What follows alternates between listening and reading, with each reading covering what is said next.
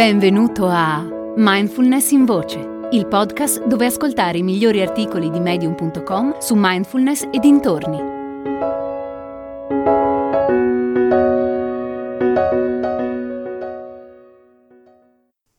Mindfulness per bambini.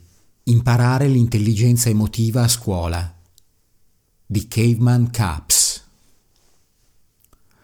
Sul finire dell'intervallo, alla scuola pubblica di Bracebridge, un istituto comprensivo nella regione dell'Ontario, gli alunni di quarta e quinta dell'aula 128 risalgono lentamente in classe, chiacchierando con un tono di voce ancora da aria aperta. La maggior parte di loro ci impiega un po' a calmarsi.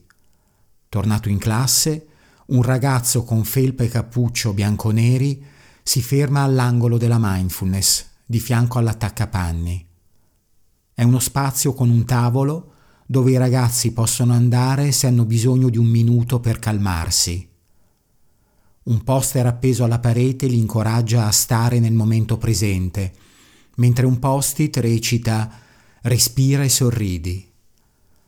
Il ragazzo si piega leggermente verso il tavolo e con le mani appoggiate alla pancia fa tre respiri profondi, prima di completare con calma un labirinto da dita.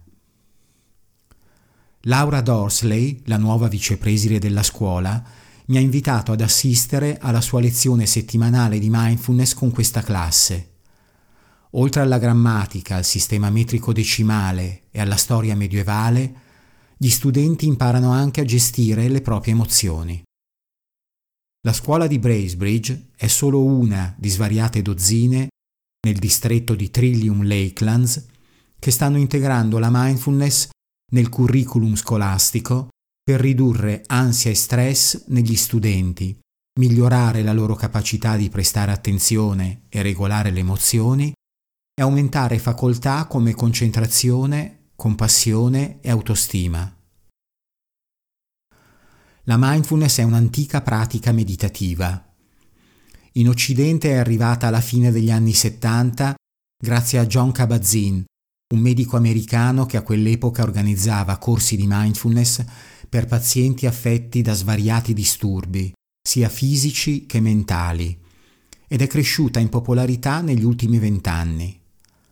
Tutto ruota attorno al prestare attenzione in modo non giudicante al proprio respiro e a ciò che accade dentro e fuori di noi momento dopo momento. Più facile a dirsi che a farsi.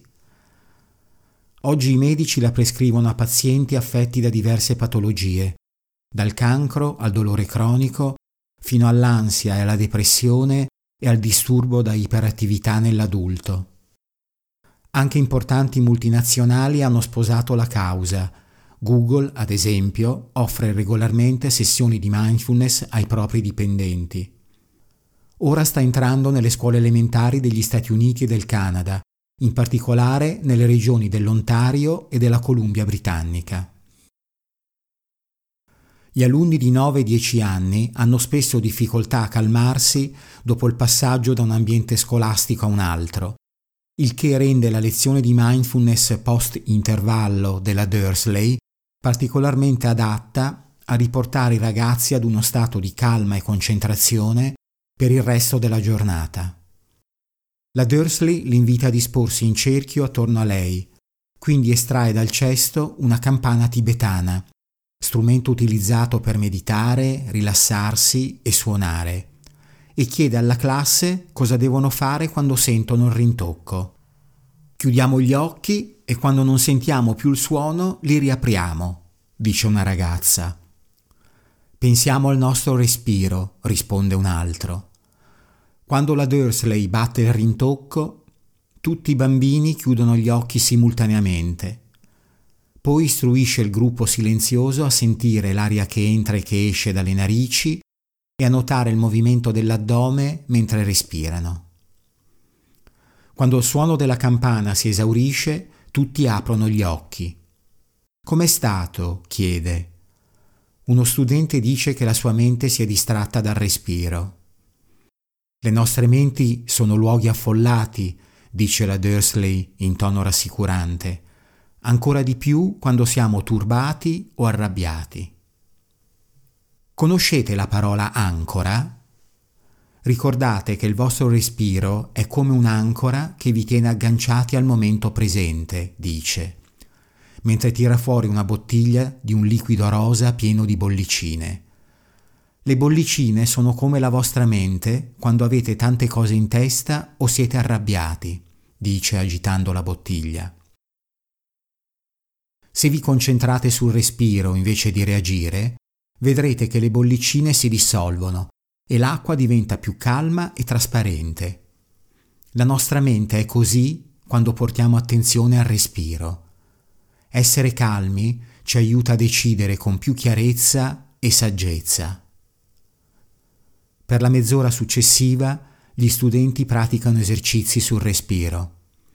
La sessione termina con la Dursley che chiede loro quale esercizio di mindfulness gli è piaciuto di più.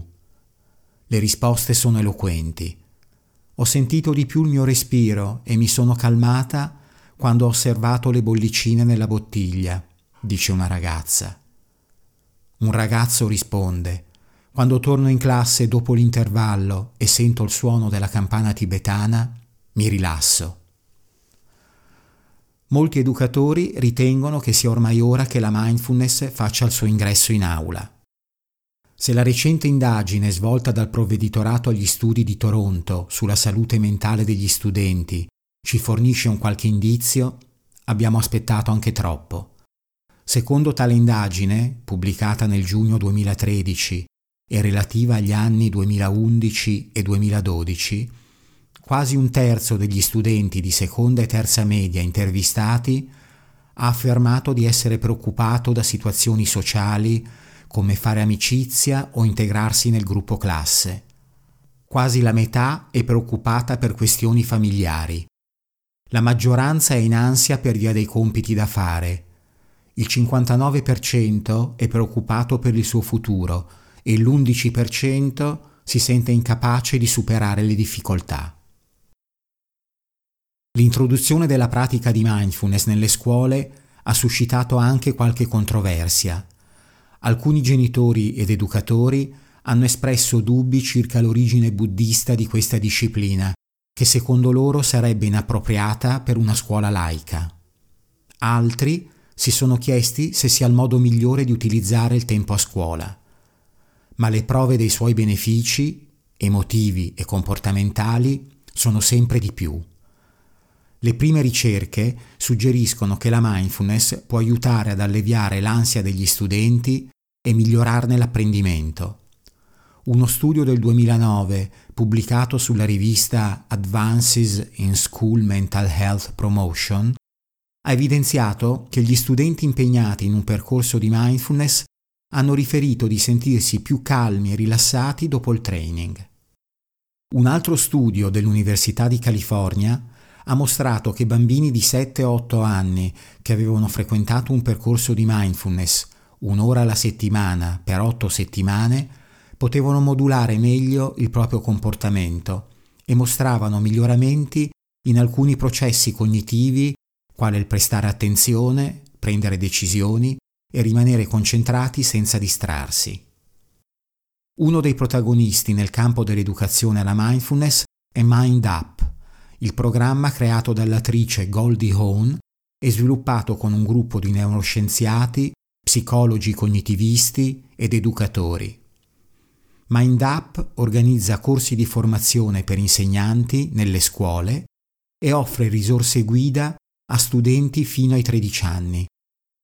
Ricercatori dell'Università della Columbia Britannica hanno confermato che il programma migliora l'intelligenza emotiva, l'empatia, l'attenzione e la capacità di gestire lo stress degli studenti. Genitori e insegnanti stanno riscontrando i benefici delle lezioni di mindfulness. Sandra Northmore, la cui figlia Morgan frequenta la seconda media a Bracebridge, ha incontrato per la prima volta la mindfulness dieci anni fa, in un periodo in cui assisteva la madre affetta da tumore non ha saputo che la figlia stava imparando la pratica a scuola fino al 2012, quando hanno deciso di ristrutturare il loro appartamento. Era un periodo molto pesante, dice, Morgan ha chiesto a me e a mio marito di sederci e di chiudere gli occhi e ci ha guidato in una meditazione sul respiro. È stata un'enorme sorpresa che ha portato tranquillità in tutta la famiglia. Dopo alcuni anni di pratica a scuola, la mindfulness è diventata abituale per Morgan, anche quando deve gestire situazioni stressanti al di fuori dell'ambiente scolastico. Se è sotto pressione, si ricentra chiudendo gli occhi e facendo dei respiri profondi. Inoltre, afferma Sandra, la mindfulness offre benefici ben più ampi.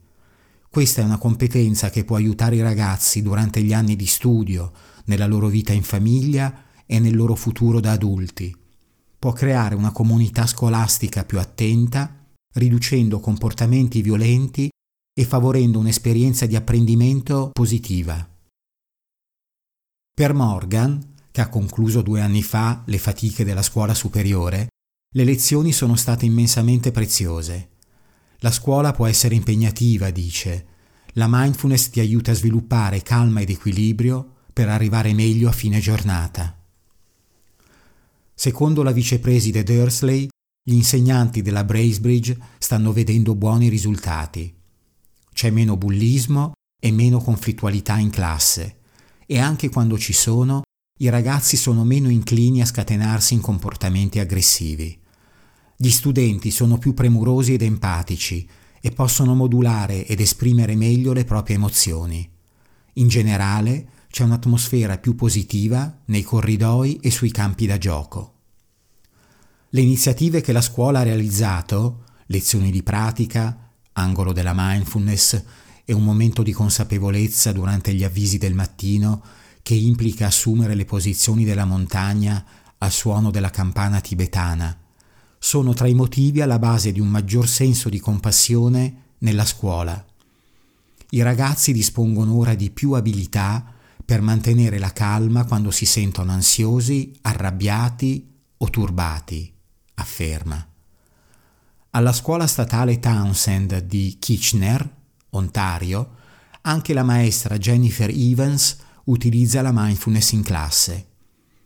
Abbiamo notato che sempre più studenti delle elementari arrivano a scuola con qualche forma di ansia e la mindfulness ci è sembrata un modo per aiutarli a gestire la preoccupazione, dice.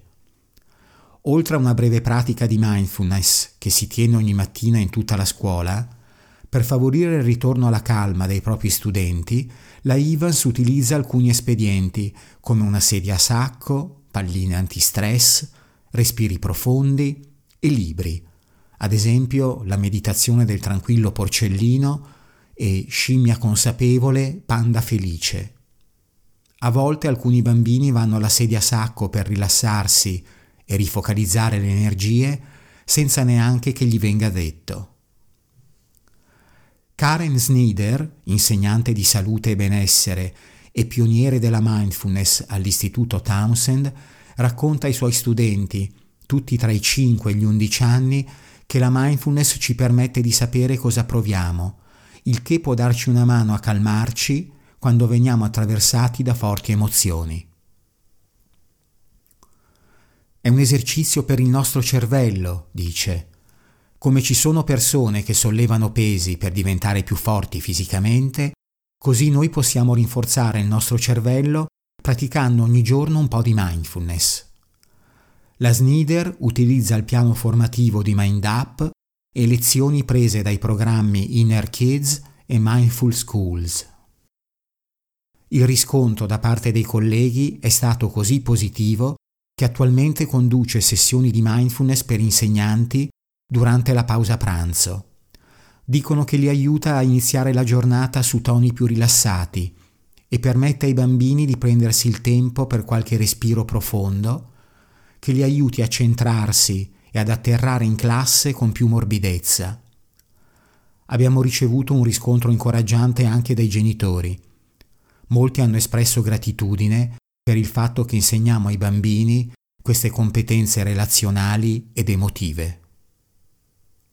Mamma Stacy Arnold ha visto grandi cambiamenti in suo figlio Blake, 7 anni, e in sua figlia Paige, 4 anni, entrambi alunni dell'Istituto Townsend.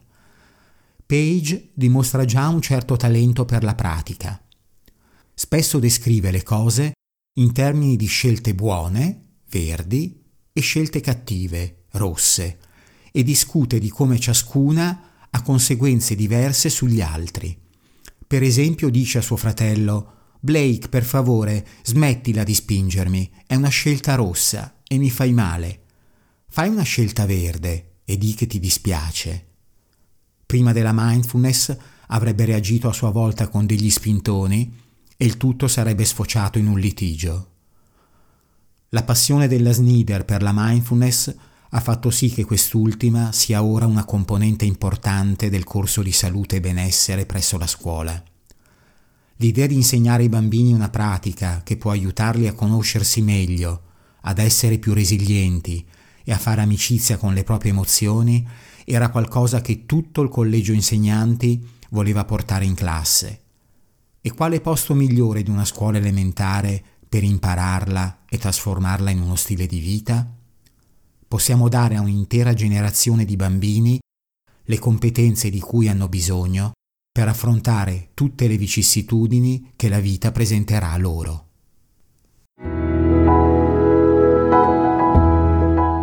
Hai ascoltato Mindfulness in Voce, il podcast di Mindfulness Bergamo www.mindfulnessbergamo.net